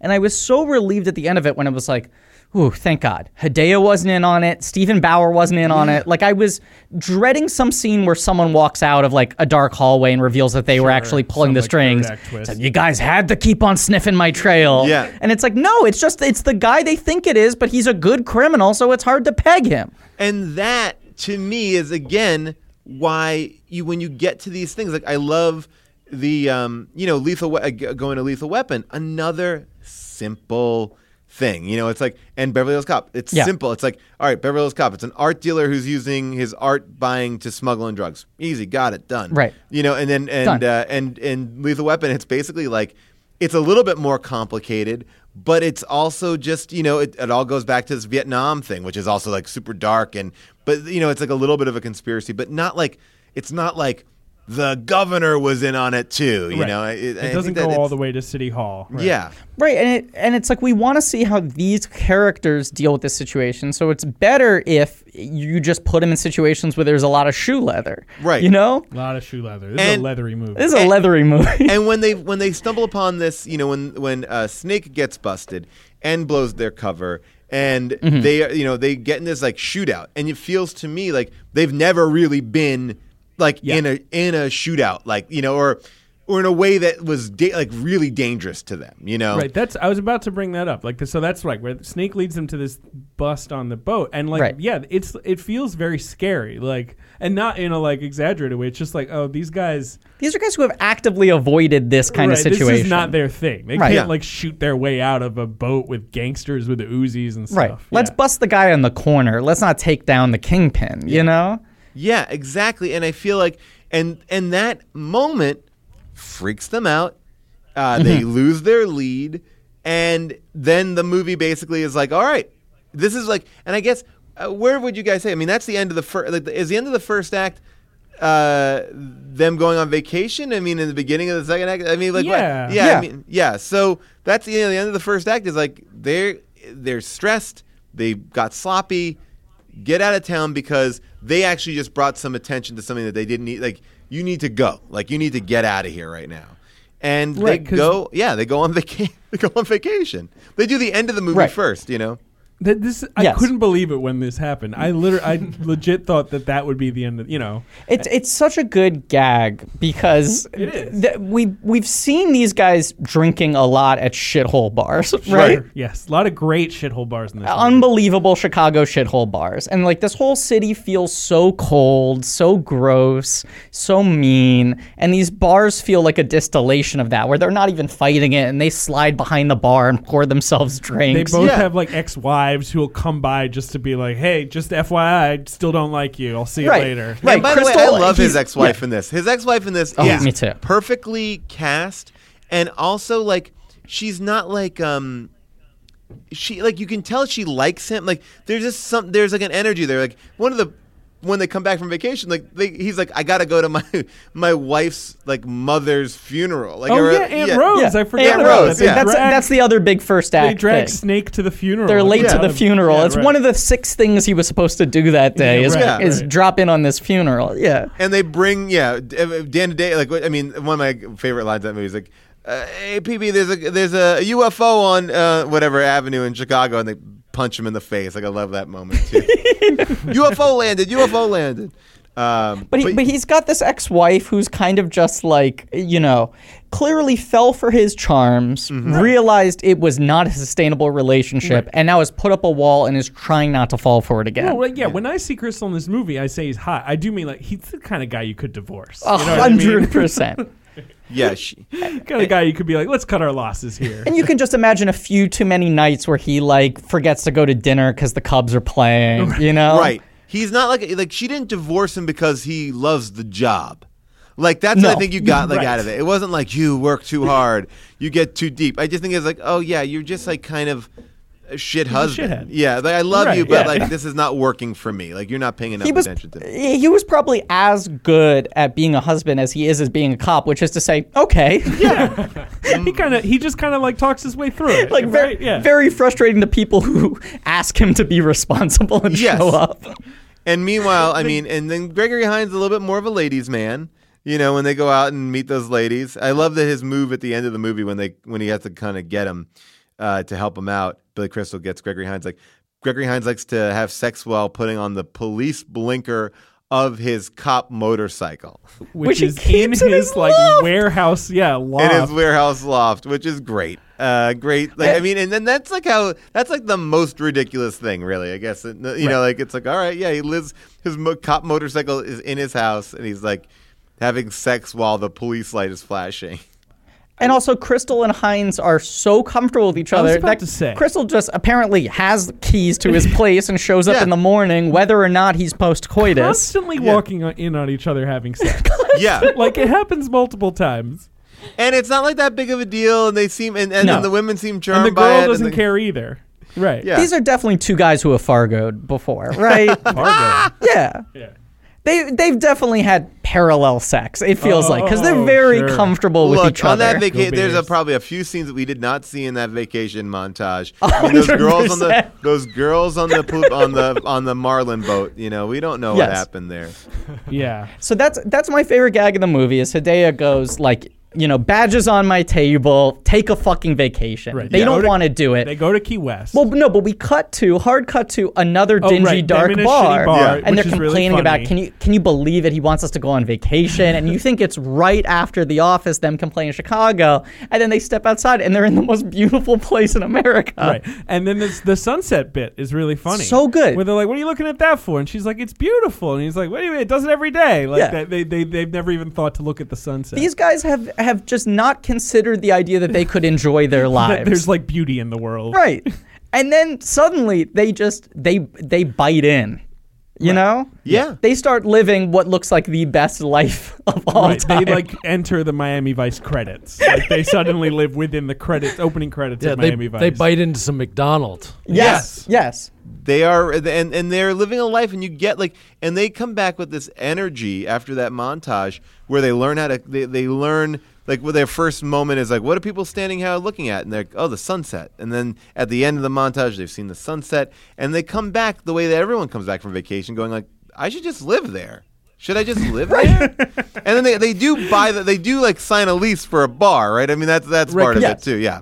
Also, they have 40 grand. Right, Like, he Billy Crystal inherited got from Aunt 40 grand Rose. From Aunt Right. Rose. but they're sort of working out the math of their pension and everything Right. and they're like why wouldn't we just do this Yeah, so they're both about 40 when they make this movie. I checked their ages, Oh, wow. both Yeah. actors. And so like, you know, they're like cops can retire Yeah. in their mid 40s, Yeah. you know. Like they're both sort of around the they, time they where it's could like, do all right, it. let's They're- punch they- out. They may be five years earlier than they planned on it. Sure. But the thing I like is that most cop movies, it's like this cop's Achilles heel is he's addicted to the rush Right. of being a cop. He Right. needs to be on the force, otherwise he can't get his juice. And this, it's like for the first time they step away from it and they just go like. Actually, you know what? I'm totally happy not being a cop. I'm fine with this. Yeah. as so- long as they have each other. Right. So then the movie just becomes like, okay, can we just like let let's just get to the finish line here? Yeah. they go back in. They go to Hideo. They're like, look, we signed the lease. We love Key West. You were right. We did need a vacation. and and and he's like, "What do you mean? You're gonna open a bar? You're fucking idiots!" Like you know, but it, but it is uh, you know it, it works. Uh, you know, it, it- like they're they're fine, and then they get real. Then they're scared. I mean, maybe this is where the and this is Yeah. where the title is. I mean, you know, they're they are like you know Billy Crystal's like, "I got to wear a bulletproof vest from now." Well, I mean, there's a whole incident with. Uh, uh, what is it? The um, the, where a g- a gun goes off in the in the the, the changing room, the cop Oh changing yeah, room. that's Oh, weird. right. Yes. Yeah. Yes. and Billy Crystal's like, but also- right, yeah, Smith Yes. Smits is out on bail, so they got to worry about that. A lot of other cops have been dying too. Right. Yes. Yes. yeah, cuz like they're on this case where a cop got like drowned in cement. Right. Yeah. Oh right. Forgot about that. Again, you don't see all this violence; you just hear about it. Yeah, it's almost crazy that this movie's rated R. No, Yeah. there's Yeah. not a lot of bad language. No. the sex you mentioned, like that your dad edited out, is Yeah. minor, very, Yes. very chaste, honestly. Yeah, And very. like even the violence is is I mean you know, some people get shot I guess but like nothing crazy. There most, is yeah, that- most yeah. of the bad guys just like back out of like shooting a cop and they're just like, all right, I I give Yeah. up. Yeah. Like, that's like a lot of this movie. I- If I had to guess why it got an R rating, I would say it was probably the uh, 20 minute close up shot of Billy Crystal's penis. Oh yeah. Well, that was right, but yeah. because it was erect, right? Right. Right. yes, right. which you, you can't sneak that by them. They I- they they'll see that. I should mention also, I watched this movie on an edit that my dad put together. he edits every movie before I watch it and puts more graphic content. What did the penis look familiar? I mean, I don't mean to be crass, but did it look familiar? Like like uh, I mean, It looked like my dad's penis. Yeah, if that's okay, what yeah, you're- yeah, yeah. Is that what you're getting at? Yeah, yeah, yeah, yeah. But I mean, assumed I just thought. I guess Bill Crystal and my dad come from similar stock, you know. Yeah, of Just course- two yeah, New of York course. Jews. Yeah. It is a kind of incredible that they cast Billy Crystal to play an Italian in this movie, and not even passively, but they talk about his Italian heritage a Oh, lot. yeah. Because this is the New Yorkiest he has ever been. I feel like he's amping up his accent in this. he Like I he's mean, in like full Mike Wazowski mode in this. I do, but yeah, I agree with you. Like, I feel like it, those are the things that I don't ever realize. Yeah, I was I was uh I was watching After Trek uh, the the Star Trek Discovery after show. The Matt and, Myra show, um, yeah. and Jonathan Frakes was on there, and they were talking about something, and, and he goes, "You guys, rem- you realize that um, Patrick Stewart i- is supposed to be French." Like you know, like it's funny you don't question these Jean-Luc. things. Like, Jean-Luc. like yeah, Jean Luc Picard, and he is Right. so British, but you don't question it. You're like, yeah, yeah, yeah, sure, sure. He's yeah. He Right. like He's- they, they he's write they write European. episodes where he's going to like his winery, like in Instead, France. he goes back to his like family vineyard, Right. and like everyone else is like, "Oh, Jean Luc, why do you you're Yeah. always in space? You never hang out. It's Yeah. a winery, you know." but but like you know, uh, Jewish New Yorker is to Billy Crystal what like uh, a- angry Bostonian is to Mark Wahlberg. It's like a thing you cannot beat out of their personality. Right, yeah. And this movie asks you to accept that not only is he Italian rather than Jewish, but he's hardcore Chicago boy. By the way, I gotta tell you, until you've brought all of these very valid points up, never, never crossed my mind. never thought of it. Never, never did it feel weird. Never did I think anything like now. You're saying it. Everything you say is hundred percent correct. Sure, but uh, but never, never had I ever had that thought. I was staying late at the old detective office What's happening? one night, downing glass after glass of whiskey when Who's he talking a to? new sponsor strolled up into my office. Oh, Yeah, this was a a real quality sponsor, all right. you're talking about cereal box? Yeah, yeah. A sponsor that National Public Radio would call the HBO of reading. Oh, you mean the one where it's like an entertainment studio that reimagines how film and TV and digital projects are developed, produced, and distributed? Yeah. I thought her legs didn't quit. But what really didn't quit was the amount of gripping stories written by best selling and award winning teams of writers, similar to a TV show's writer room. Uh, and they release episodes every week that you can listen to. Yeah. I'm I'm sorry that I, I don't I don't know who I'm talking to here. Ah, but, this woman will be the death of me, I tell you. uh, then you should. This sponsor will be the death of me. Uh, even though you can listen to serials at no extra cost and then read them if you're like you know listening to them and then you need to switch to reading, like with one click, Yeah. that's going to be the death of you. yeah. That sounds like fun to me. Ah, It was a mystery it'd take years for me to untangle. But well, let me tell you about uh, false idols. Did you hear about false idols? Maybe this will untangle the mystery for you a little bit. And just like that, a lead lands on my desk. It's about an FBI linguist who's a deep undercover agent in the Middle East who has to infiltrate the highest echelons of society. It's like it's like a fun, gripping, you know, thriller. A fun, gripping thriller. Y- yeah. But that's what I'm looking for. Well, uh, it's going to be also released as a book, a print book, in early April, and you can pre-order it now wherever books are sold. But if you want to listen or read this series, But how could I get a discount? I thought to myself. oh, oh let me tell- Another dead end in this mystery. uh, you go to cerealbox.com slash blank check. That's S E R I A L B O X dot com slash blank check. Or you go to the redeem page and you enter the code check18. So all I have to do is check 18 times that I have left the box blank. No, if you go to the redeem page and use the code check18, you'll get a 20% discount on the first season of False Idols today. Looks like another case closed Great. by the sweaty bit detective agency. Uh, so th- so they come back from the vacation. They're Yeah, they're Smith is out on bail. they're on edge. Yeah. Uh, they are. There's a little more of them. I do like the first half of the movie more than the second half. Sure. I guess I like it all. yeah. Uh, yeah, it's well, a wonderful I mean, movie. By yeah, I was the way. gonna say like wh- um, when this movie was brought up, what was your? I mean, you're coming into it like had you seen it, had you heard about it, and then what were your reactions to it? Just uh, Good just out of que- yeah, curiosity. Like so, Great no. question. To me, Yeah. I had only heard of this movie as a movie you'd mentioned in the same sentence as Collision Course, the Jay Leno Pat Morita movie, where it Oh, was like, wow. wow, in the '80s there were so many buddy cop movies with What a so many weird weird pairing, people in right, it. right. Yeah. Ah, okay. And I, yeah, I, I, I, you know, you, and you load it up, and it's got that sort of like real basic uh, white font for the titles. And Yeah. you're like, ooh, I don't know. And then uh, I- just the first scene, I was so charmed by how like lo-fi everything was, and like, and how not over the top uh, Heinz and Crystal were, and how Yeah. like natural their chemistry was, and I mean. It is one of those things where I'm almost more forgiving of a movie like this now because you never see movies like this anymore. yeah, Right. Like like David and I saw the But I, commuter. I really liked it. Oh, the together commuter recently, is great. Have which you is seen the great. commuter yet? No, I hear it. I, I've only heard what you just said, like that that idea that it's really really great. Yeah, I mean, it's an American masterpiece. Right, one of the better movies. uh, ever made. Right. But we walked out of it and we were like, commuter is such like movies like this are such an important part of the film ecosystem. Sure.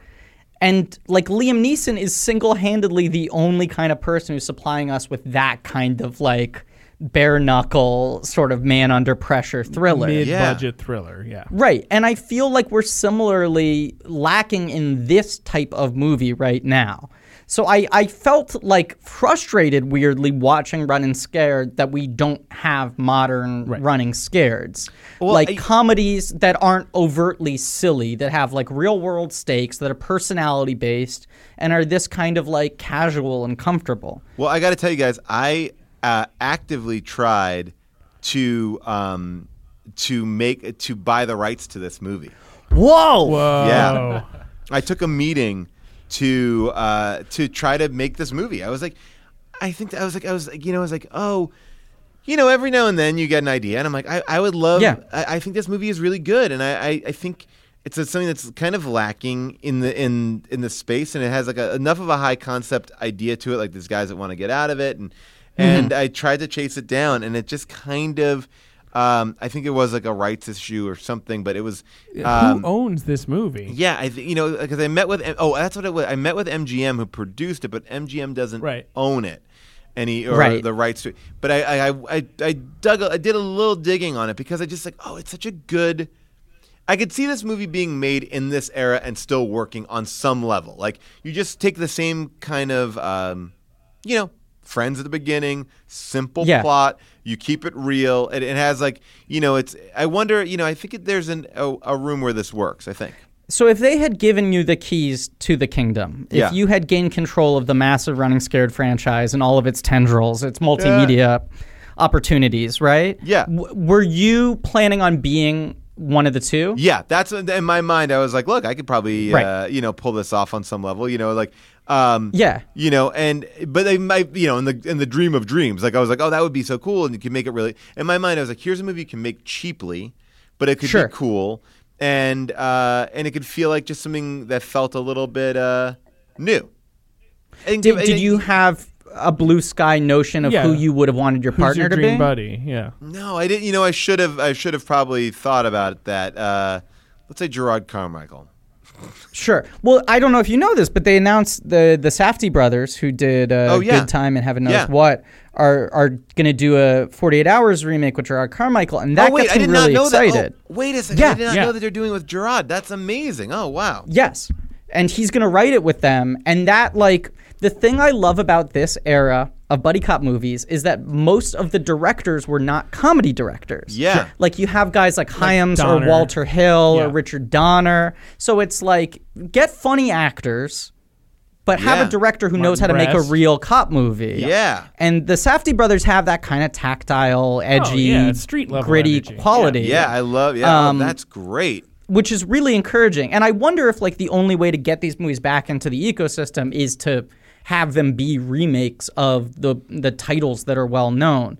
But these concepts are so general and they're so personality based that like if you have to use the basic setup of 48 hours as a jumping off point, Yeah. That's fine as long as we can get these back into the bloodstream. Yeah, 100%. Mm-hmm. See, I feel like I would love to see you and Manzukis do a buddy cop movie together that oh could my play gosh. on just your level of Give me comfort. that. You know? Oh, yeah, I would love like, it. you I mean, guys know yeah. each otother's moves.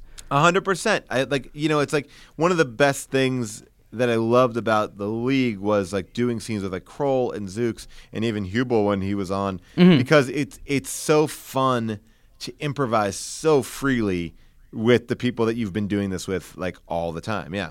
Right, and that's you watch movies like this, and it's like these guys aren't jockeying to be the breakout star of this film. They just want to like work well together. They're two guys Yeah. who like each other. They're just trying to make some some nice chemistry.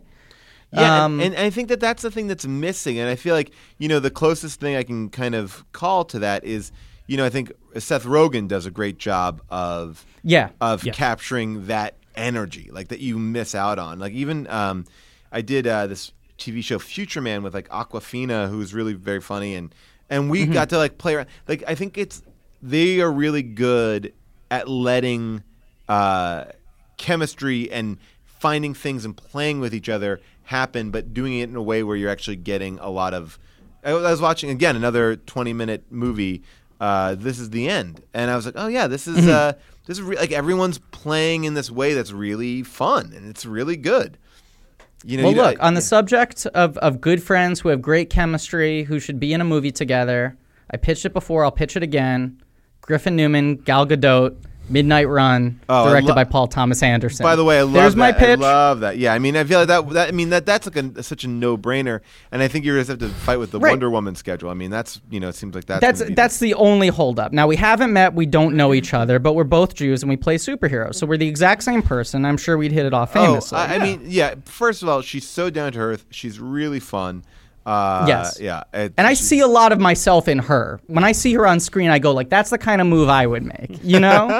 Uh, somebody said something on Twitter. It's really nasty, but I, I and I, as someone who enjoyed Wonder Woman and, and enjoys her whole uh, energy, um, but it was like it was funny, like that the choice that they made in that movie was that everyone speaks like her, not that she Love changed it. her voice.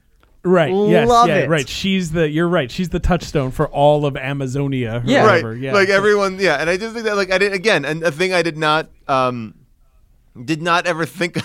I was like, oh yeah, she like, but it's like a, it's a strong move. to be Like, no, no, no, no. Everyone talk like her. It- it- it- Yeah, Everyone has an Israeli accent. Yes. Yeah. Um, But also, why shouldn't they do that? Like, she's Wonder Woman. The entire movie should be She's Wonder reverse Woman. engineered from You're right. whoever's Wonder Woman. and she's good. Yeah, Yeah. and we're going to be great together, and that movie's getting greenlit. Um, should we talk about the last act of? yeah. Running scared. Well, I mean, the last, you know, so basically they're they're nervous, they're running, they're running scared, um, and they're getting close. Uh, and so when they get uh, when they get a little bit too close for comfort, um, uh, Jimmy Smits kidnaps Billy Crystal's ex-wife, and uh, you know pretty now rude. Right, he's got to very get rude. involved. Now he's got to, you know, this is this he can't he can't sit this one out. And, we haven't said Cr- Crystal's ex-wife is is now engaged to a dentist. Which Oh. yeah, which they keep Right. ragging. on He's her. dunking on this dentist so Yeah. hard. This hypothetical dentist. Oh, that's another big running bit I like is that when anyone in the movie comes looking for one of the two of them, Right. they Yeah. pass it off to the other one They and pretend. pretend that- yeah, yeah, yeah. There's that great speech where Gregory Hines has to sell uh, himself as He's being like, "I'm a Crystal. paisano. What are you right, Ah, talking opera. Yeah, tomato sauce.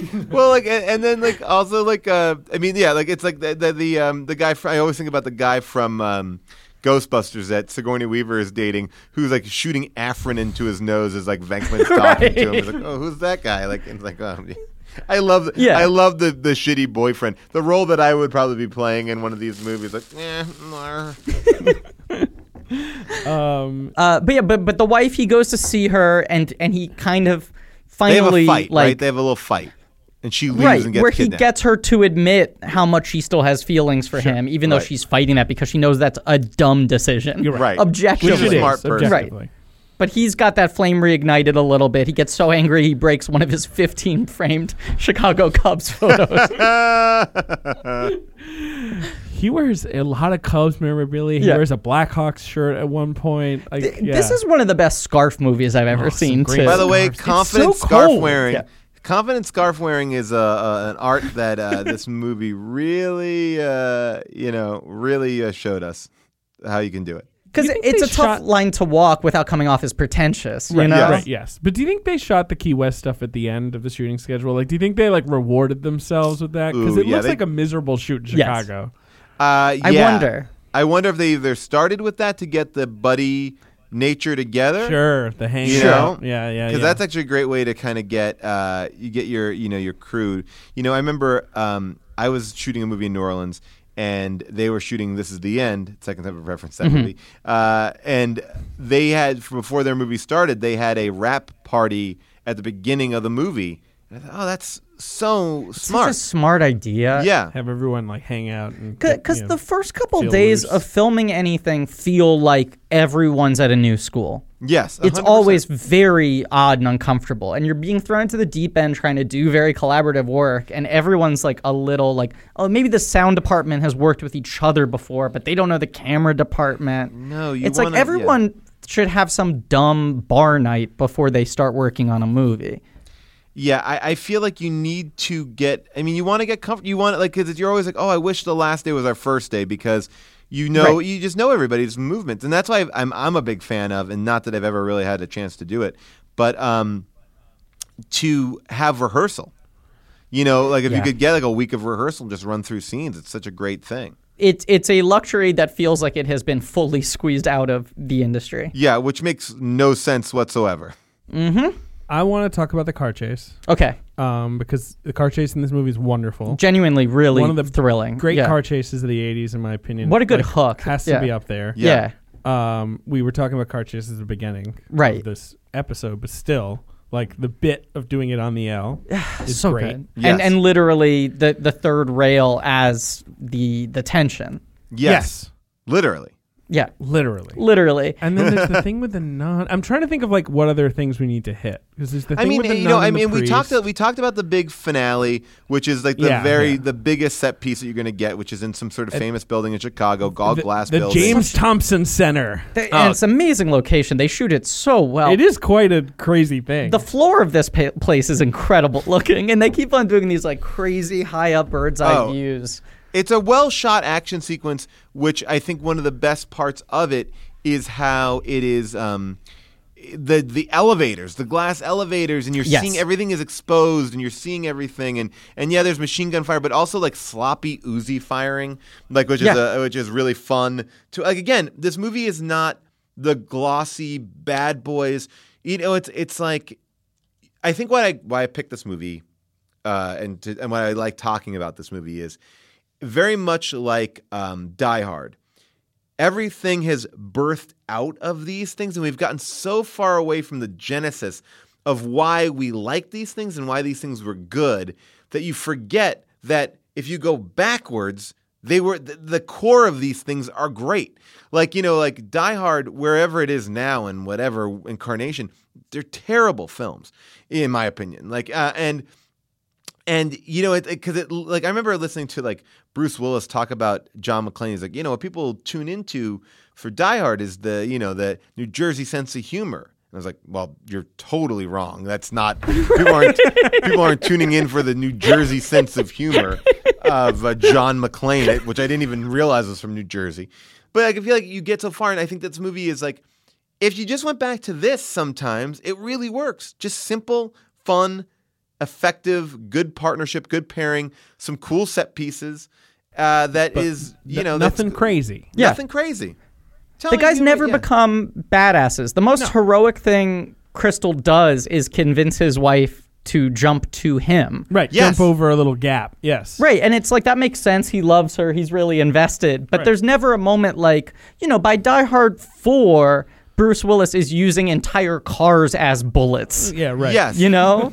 like he literally has that gag and he's like hanging off the side of like a, a fucking like a blackbird jet and shit. Uh, and his raglan is always like perfectly distressed. it, it, it's it's like again, I think when you see things that are things that you could do or situations that you might be put in, it's way more effective. Like you know, I, I like I zone out a lot of the times, and I'm like, all right, I. But if I if someone said like jump to an elevator, I can picture what that feels like. I can picture being there. You know, there are those are the things that you feel. Like I don't know what it's like to. You know, drive a fucking tank on the highway in Fast and Furious, and you know, jump from Right. one lane to the next. But I know I've been in those elevators. I've had those thoughts. Like, I could probably do that. I could, like, I think Right. almost Could if do you it, be can do scary. it. Yeah, Yeah, the stakes always feel uh, very palpable in this movie, and maybe my favorite gag in the entire film is when they're sort of like breathing their sigh of relief, and then they hear Jimmy Smits yelling out. Yeah. and they realize that neither of them have gotten him. They Right. both thought that 'Cause the other anytime one. they shoot, they always have an argument over who hit the guy, like who Yeah. who, who fired the good shot. Yeah. Right. They're they're a bunch of cuties. Can Yeah. we- all right, but I, we, I know you got to go, Paul. But I, we got to play the box office game before we're done. yeah, Yes, so we always 100%. end by That's trying to true. guess the box office of the weekend the movie came out. Okay, got it. Um, and this movie came out June twenty seventh, nineteen eighty six. Dead of summer the summer. movie. I mean, this is yeah, Yeah, but late summer, late late June. I Sure. mean, uh, yeah, late June. Yeah, all right, so okay. midsummer. You're Yeah, right. but yeah, yeah, it's not, we're not talking about an August movie. Like this is this No. is uh, no, yeah. no, it's Yeah, in there. It's June. It's June. Uh, it's July. Fourth of July weekend is right there. That's a big box office weekend coming up. this movie's gonna You're play. right. Yeah, You're right. Um, it opened number five. Was not like a Oh wow. barnstormer out of the gate. It opened to five mil. It ends up grossing like forty, Yeah, which is like pretty good. You know, And, and you know, and uh, And you know, there's something really interesting about a movie like this. I want to hear what you guys are saying too. It's like, so if it grosses forty, like, Yeah. I, well, how much There's is like it made the- for? Do we know how much it's made for? Uh, oh yeah, what the budget was? Fifteen I- that would be my sounds guess. Right. That yeah, sounds right. All right. So I know fi- they said that they were encouraged enough about it that everyone wanted to do another Heinz Crystal I- movie. That's what I, I always was under the impression that there was always going to be a sequel, and I heard them talk about it a few times, and and Right. you know, it felt it felt like yeah, let's see, like why not that one? Because again, or even if not a direct sequel, like what's their stir crazy? What's their Yes. see no evil, hear no evil? You Right. know. Yeah. And they said they just never found the script. I mean, they clearly these two guys liked each other. Clearly, get a lot. along. Yeah. there's no there's no question that chemistry is good. Yeah. Um, so number one uh, is a hot sequel uh, to a hot movie from a couple years back. Uh, hmm. It w- I think it's the I think it's the highest grossing in this franchise. In there this are, there are franchise. others after it. What year is it again? 1986. Mm-hmm. It's a sports movie. Oh, it's uh, Karate Kid Part Two. Karate Kid Part Two. oh wow, Okay. okay. Um, I, I think that is the highest grossing one, yeah, right? it made yeah. a ton of money. Yeah. It made 115, which like adjusted is is like some crazy amount of money. that's really and interesting. uh, it made more than the first one, which is nuts to me because I think of the first one as like a completely ubiquitous movie, right. but uh, it it, made, it did better. Yeah. What happens in the Karate Kid Part Two? I don't remember. Is that the one where it takes place like it starts five seconds after the first one ended, yes, but Ralph yes, Macchio is that's- clearly that's the four one where years he goes older? To, he goes to Sure. Okinawa. Uh, and, Right, and right. they had the drum where it goes back and you know that little thing that goes back and forth. Yeah, All right, number two is a, a, a comedy. Uh, just, I mean, the kind of thing I think our producer, yeah, he's Oh, not yeah. and he's happy. I love I love this movie. uh, starring a, a big comic personality of the '80s. Uh, Personality feels like a deliberate sure, word choice. you know he's a guy who kind of plays himself in every movie. okay. Is he a Uh, Ben favorite? I mean, I, I don't know if I I've don't know. referenced him before, but um, And this is very much like a vehicle. Yeah, totally. Yeah. He's uh um hmm. Is How there do I like describe this? It was 86. written 86 is like, this is where I'm like terrible at the Doug Benson movie game because I like if you like I Sure. don't even know what the 86 is at this point. I'm like I'm thinking Dana Carvey. I'm like oh that's way too early for Dana Carvey. So Right. now- Ben's, Ben's got a clue. It Ben's got a seems. clue? he's he's always worried. The actor, the lead actor, is always worried about his honor Oh, boy. being Oh, put boy. into question. oh oh This was the sixth highest grossing movie of this year. Is it back to school? yes. Rodney Uh, Dangerfield. With Rodney He Dangerfield. He gets no respect. This movie grossed more than Aliens. was huge. It was Wow. huge. Huge. Giant movie. Huge. A huge film. A Giant giant. movie. Yeah. Hey, you know what, guys? Um, I'm realizing. Okay, well, I want to hear the. I want to hear. No. actually, I, have, I have an No, interesting go, what fact. do you about, realize? Well, I have an interesting fact about Running Scared. I'm looking a little bit online right now. I Sure. think Running Scared was re-released in November because it came out July 27th on 600 screens, right? And then on November 2nd, it was released on 864 screens and made one of the large. Like, well, first of all, the, the biggest weekend it had was in August. Like so it really this movie had some life to it. Like it went like it like it it uh it really it's interesting to see like I'm just tracking where it went but it looks like like mid November or early November they're like get it back in the theaters. It was like Imagine them the doing that now. I know it was the my big fat Greek wedding of its day. yeah. Um, yeah, because it, it's not like a movie that makes a ton when it debuts. No, yeah. Oh, it just stays it in there, I guess. builds. Yeah. yeah. Yeah, it builds. Uh, number three is a movie. Uh, the title rhymes. Title rhymes. Oh man. you know, it's a it's a comedy. Uh, it stars a real big movie star and then two ladies, two sort of hot ladies of the '80s. oh, Legal Eagles? Legal Eagles. Is that right? Legal Eagles. Oh. You got it. Title rhymes. A Reitman picture. Uh, it's an Ivan Reitman movie uh, Oh, from wow, Cash I and never Epps. saw that. Who and that's I have- Deborah Winger. Deborah Winger and Daryl Hannah. The, uh, you know what? The only reason why that movie was on my brain is that I made a very bad Twitter joke yesterday. That it, I, I had, I had a thought so quickly, I wrote it, and I was like, "Oh, this is not even conceptually put together right." But I wanted, I, I all I wanted, like, all, what I my my original Twitter joke was this, like, uh, like I wanted to be like breaking news: uh, three new lawyers join. The Robert Mueller's team, and I wanted to post just a picture of Legal Eagles because I, re- for whatever reason, that popped into my head.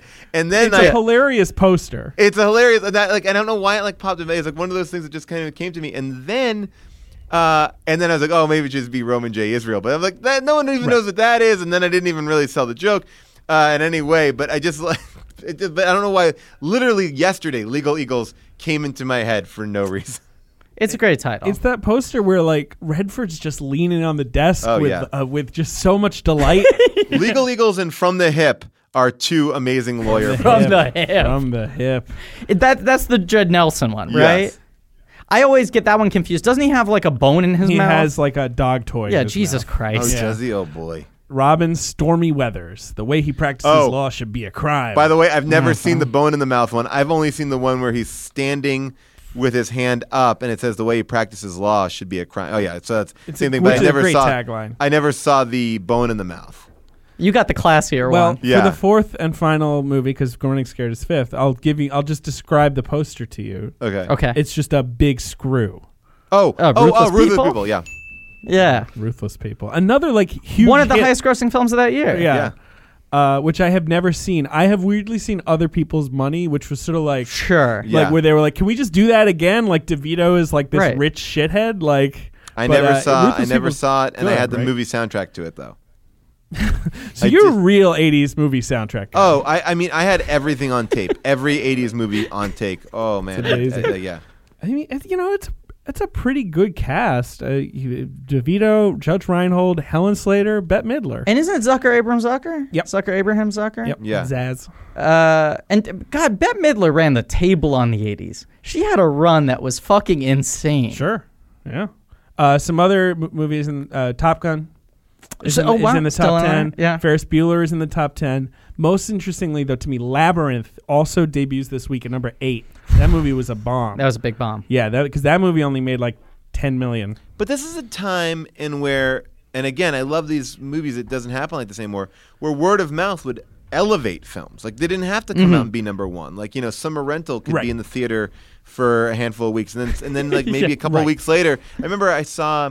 I mean, I'm dating myself, but I remember seeing Star Trek: Undiscovered Country and Last movie. Crusade together as a double feature a couple months after they were both out independent. Like it's just sort of like things are Yeah. Things are loosey at the Those- movie theater. It was sort of like, yeah, we'll do. Well, these are two movies you like from Paramount. We'll double package them again. Go see them. I Right, the missed old that. the Yeah. old bargain run theaters where they were like, "Hey, yeah, did you miss it? Well, you can see it Yeah. for half the price now, or whatever." But but yeah. it came up in a box office game uh, sometime in the past. The last time I think a studio really did a big version of that was like September of 2002. Sony re-released Men in Black 2 and the first Spider-Man as Oh, Yeah, a we double talked about feature. this, Yeah, And it like did well. Like it has its own box office mojo entry and I think it did like 20 million or something.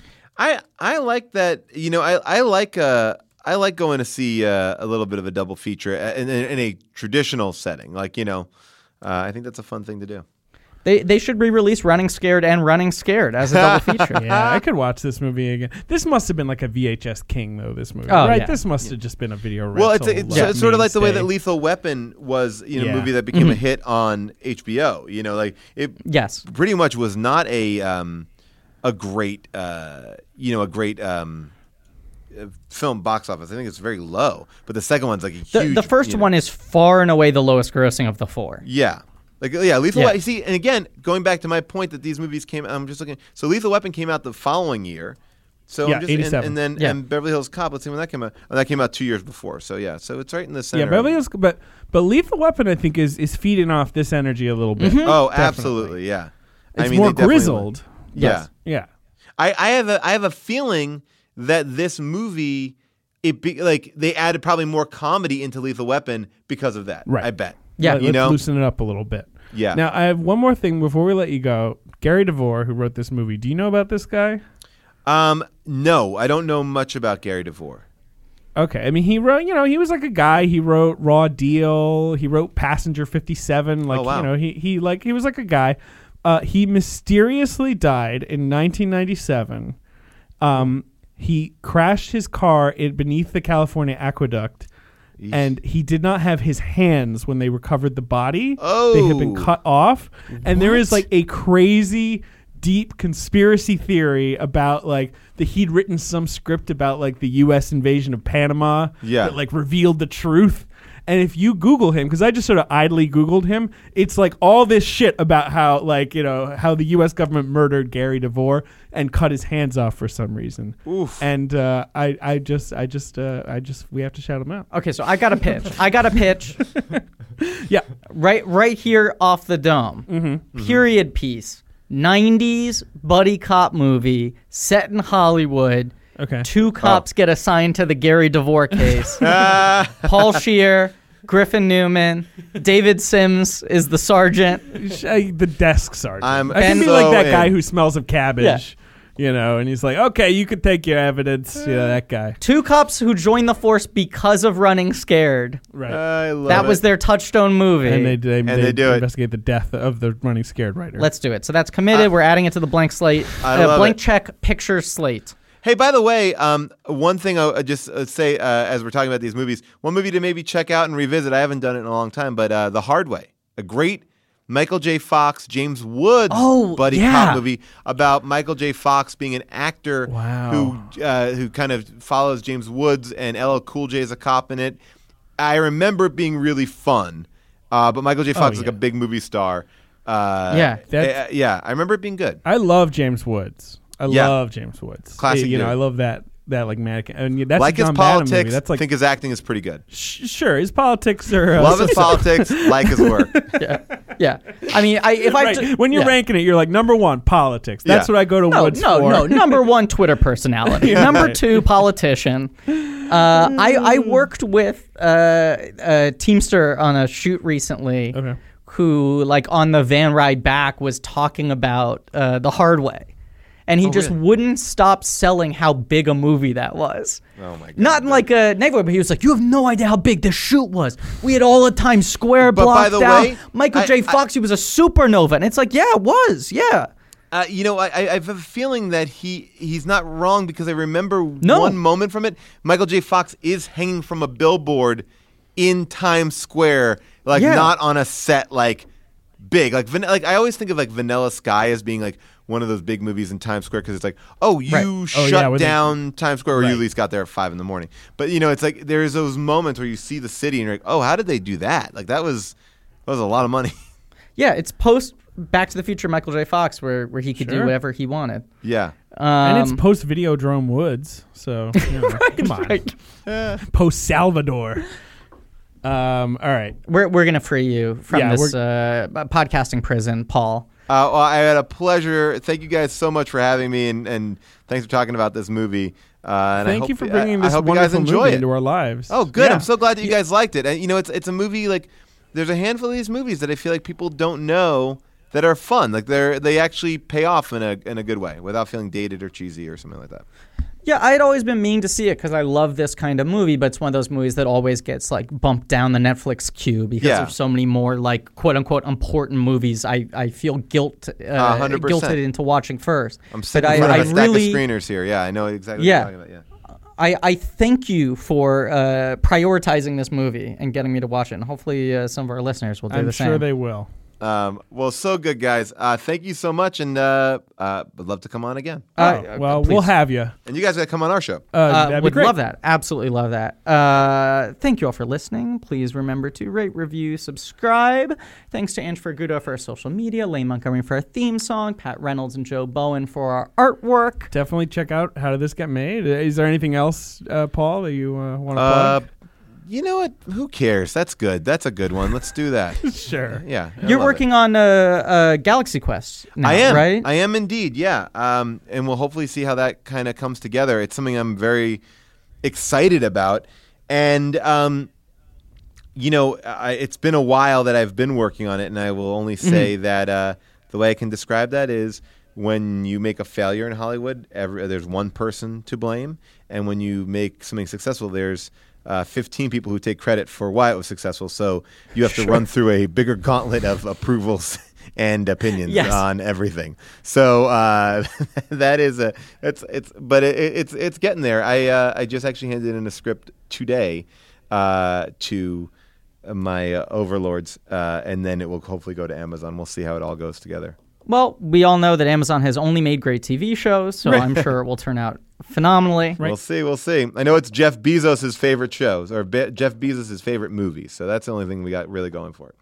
Uh, Is that true? That is a true statement. Like he Wow. actively Wow, it's a sought good when movie. when Amazon started, he actively sought out the rights to this to to make it into a TV show. Do you think Jeff Bezos started Amazon just so one day he would have enough money to buy the Galaxy Quest rights? I feel like there. I, I you know what? I honestly think that there's some truth to that. All right. All right, guys. talk Hopefully, we'll to you see later. it soon. All right. Bye Thanks bye. Thanks for Paul. coming. Bye, Paul. And as always, Dan Hedaya never wears a shirt.